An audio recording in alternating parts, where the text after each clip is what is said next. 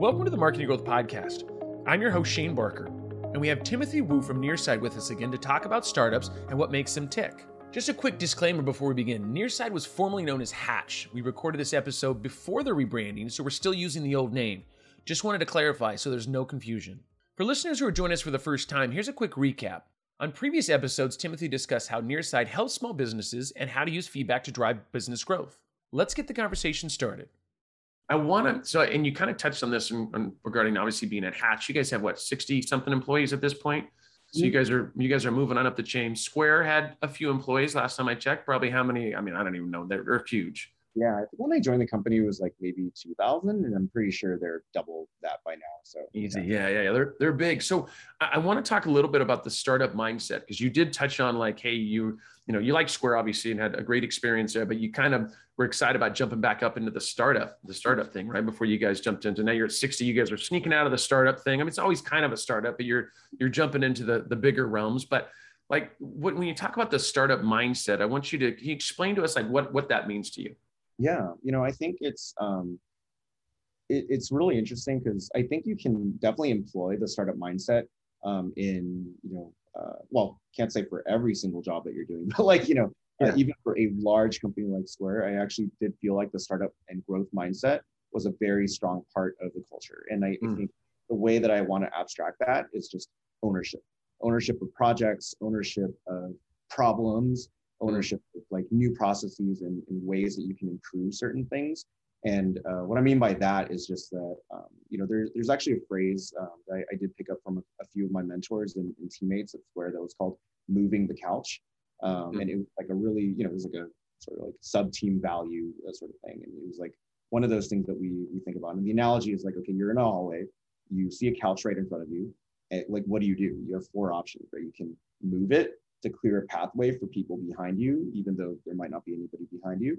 You can just hop over it and just assume that everybody behind you can hop over the same way that you do, or you could sit there, you can complain about it all day. Uh, so maybe just three options. So it's like you complain about the couch, yeah. you ask like management, like, hey, can somebody get this out of my way? Um, you know, like, so I think the mentality there is just like if you see anything where it's like you do have, you know, some free reign to take ownership of a problem or an issue. Doesn't mean that you have to completely own it, but you know, it's just surfacing it, calling it out in a way that's productive, um, and you know, doing what you absolutely can to kind of clear the way for other folks is what I kind of like bring up as the startup mentality, or sorry, uh, what I kind of connect to startup mentality. Yeah. That's because like at startups, if you're, you know, it could be uh, you know a small you know living room situation where you're working with like three other people right and it could also be a, a, a slightly larger startup with a thousand people in offices of you know like 200 or some odd folks right like there's always going to be you know things that are like okay this could be improved that could be improved and it's just like are you know you employing a mindset where you're like okay i'm going to call something out i'm going to surface it to the right people and i'm going to try to do my best to like you know uh, help to you know uh, sort of fix this or, or sort of like propose like a new solution for it um, so i think like that proactiveness is really just like what I, I enjoy. And, uh, you know, again, it's not that it wasn't there at Square. I mean, frankly, yeah. I learned this mentality and this exact phrasing from mm-hmm. my team over there. Uh, but I think like in the startup environment, it's like a little bit more broad. You know, it, it's like uh, you have less of a specialized role on your team. So for me, um, transparently, you know, head of growth means everything under the sun related to helping to grow the the customer base for our product. So that's yeah. like marketing, that's product growth, that's all the way into the weeds on like building my team. So I, I play a lot of like HR management as well, just like keeping my team motivated around me, right? So um, at startups, like you have a lot of latitude. Like you you get thrown into conversations that yeah. in a larger company you would frankly be like, that's not my issue. like, yeah. It's yeah, not even my department, but you know, in a startup, you're like working so cross departmental, um, or sorry, like, yeah, you're working so cross functionally across departments that that's that's kind of like what I missed. You know, it's like I do enjoy having like these really deep conversations with my compliance team or my engineering team on like how certain things like can or cannot work, right? So like that that's like some aspects that I really uh, just uh, gravitate towards uh, often. Yeah, Yeah, mm-hmm. a lot of hats when it comes to growth. It's yeah. like you kind of get pulled into everything. You're like, hey, this is part of growth. You're like, everything's kind of part of growth at this point, which is kind of fun. I mean, there's it, it once again, I think it keeps things a little spicy, right? You're not just working on this right here. It's like it's kind of interesting that you can help. Once again, I think everything plays into that. You know, it's so funny. I used to um, the analogy. I don't know where I got this analogy, but I I grew one of my companies. Long story was I got about 130 employees in about two years and I mm. remember one of the things, I don't know if it was a book I read, but we talked about leaving the monkey on my desk was in, in my mind. So I would have people that would come in and say, Oh, I've, I've got a problem with this, this, this, this. And I was like, Oh, don't worry, I'll take care of it. And I'm like, wait a second, then they leave their monkey on my desk. And I'm mm. like, and so for me, I was like, wait a second, that's that's your monkey. Like I'm I'm one of the owners, but like that's really your monkey. Like you need to come to me and tell me how you're going to what's handle the monkey, right? Like that. So it's kind of like your couch. It's like yeah, hey, yeah. you can come to me with problems and I can give you my suggestions, but really you should come with some solutions and let's talk it out. But it's your monkey. Like you're taking this monkey with you out that door, right? It's still yours. It's your couch. You got to figure out how to move it. I'll help you with, hey, you got to use your knees and you got to do this or do something. But I think that's where it becomes interesting because I was a lot of the times I was taking on a lot of that stuff. And I realized like, wait a second, like not saying I don't want to help, but that's your thing. And you should figure out how the solution, and then we should once again agree upon that solution. So I love the couch thing. I think it's a good, it, it makes sense. It's like you can try to jump over the couch, but that how is that going to help the next person that needs to get over the couch, right? Like what can we do to move the couch out of the way so we can at least get by it, you know, figure out a solution there. So I love that mentality. Yeah. And, you know, I mean, just, oh, sorry, just my kind of final thought on that is just, um, just kind of tying it to your analogy, you know, like for me, it's not necessarily like having to like you know take on every single project that comes in front of you. But again yeah even the the fact of um, i guess like the nuance of like okay are you going to sit there and complain about it? Or yeah. you, like actually do something. yeah make it happen. you know, suggestions? Like you know you don't have to be the person kind of like ushering in the solution. You just need to you know at least like give it a little bit of thought and surface it to the right person right? Like it's just yeah. it, it's it's teamwork right? It's just like as, as long as you you know like exactly who can kind of solve this uh, problem or you know make this process uh, better you know it, that's kind of like you know half the battle right? So. Yeah i love it. Yeah just take some responsibility and try to make it better right? I mean how can i make things so somebody else doesn't slip in the stuff that got dropped right? I, I love that. So tell us a little bit i want to i want to talk a little bit of like the importance of employees to have that kind of a, that that mindset of, of a startup mindset because i think that's you know, it's, it's sometimes when you first start a company, obviously it, it, makes a little more sense. When you get bigger, it's a little more difficult to keep that startup mindset because there's a lot of moving pieces and a lot of stuff like that. But what is the importance of for an employee to, to keep that type of mindset? Um, I mean, very important. You know, I think uh, especially as I've seen it. You know, I'm uh, you know started off with just me and one other person on the marketing team. We've grown it to uh, four currently. Oh, sorry, five currently. Um, and then we're going to be looking to almost double the team again um, in the next uh, quarter or so, mm. um, pushing to like eight or 10. I think the more that I've realized the team uh, starts to grow, um, it, it's just you're going to end up with a lot more work to do. Because I think what happens is, oh, cool, like Tim's team is growing we're going to throw like even more stuff onto their plates. Right? it's it's important to me to just to you know loop back to your analogy. Like I don't want to take on every single monkey that comes across my desk. Yeah, there's yeah. no reasonable way. Like I'm I'm human. Yeah, yeah, yeah. I have like limited time in terms of like I only have 24 hours a day. I have to at least sleep for you know a reasonable six to eight. Uh, you know, probably debatable for a lot of people. Um, but you know, I, I have limited bandwidth and attention, and frankly, if I take too many things on as an individual, things will slip. Like that's yeah, just, for sure. You know, nobody's superhuman. They they can't you know possibly just like get every single thing done that that comes across their desk, right? So that's why it's been important for me to look for people with that really proactive mindset.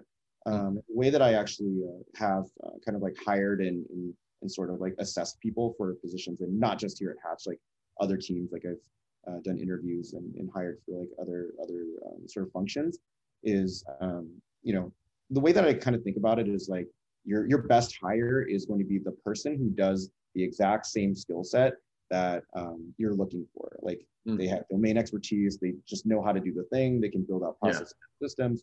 Uh, but if you can't find that perfect mixture of the person because of availability or market or whatever, the next is just somebody who's done something similar, but also is showing some sort of like inclination to just like figure things out, yeah. right? Make um, it happen yeah and usually it's like what I, I like to say is like okay well um, your job you know maybe expertise is not in the exact thing that i'm looking for but if you're open and willing to learn and you're at least giving me answers or showing me through your sort of case study interview like projects and deliverables like you're doing the research and you're you're kind of like uh, shoring up your gaps in knowledge that to yeah. me is like almost as uh, you know important as that person who's like perfectly suited for like a, yeah yeah. and i think like with um you know just like how quickly things do kind of change in the marketing growth world it's a little hard sometimes to actually find the perfect person who is like yeah. like for me i'm looking for you know performance marketers who work in fi- like fintech uh, who yeah. have learned how to like test new channels right? And reasonably speaking it's like they're they're either at my competitors and they're already there or you know they're they're somebody who is uh, you know probably doesn't have like that exact sort of like check yeah.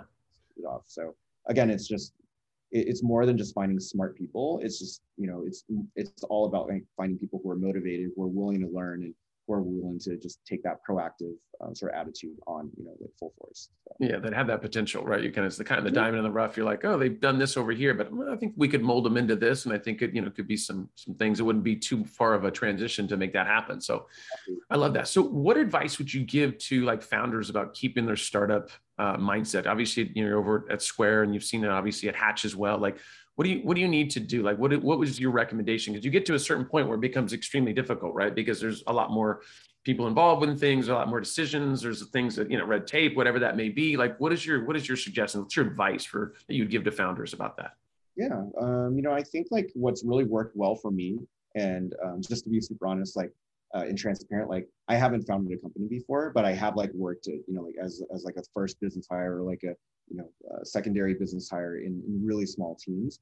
And um, you know while like what i've found is just as long as we have a consistent sort of communication plan on what exactly it is that we're trying to accomplish and you know how you know my role and what my other teams um, are you know like what they can do to you know kind of like you know rally and, and ladder back up to that uh, objective that's that's super important to me so i mm. think a lot of things that i've really kind of taken from um, like previous companies is you know communicating often so you know not saying like we need to be in uh, you know uh, one hour all hands every single day uh, yeah. you know but at the very least you know it's like having some weekly cadence of um, either meeting up or um, having some sort of like you know, broadly communicated uh, sort of event is super helpful just to keep people in the know um, i think if anything yeah just communication is just like absolutely key for for that so. Yeah, I think so too. That's that's the keys. Once again, when you start having a lapse in communication, that's when assumptions are being made and bad things can happen. So,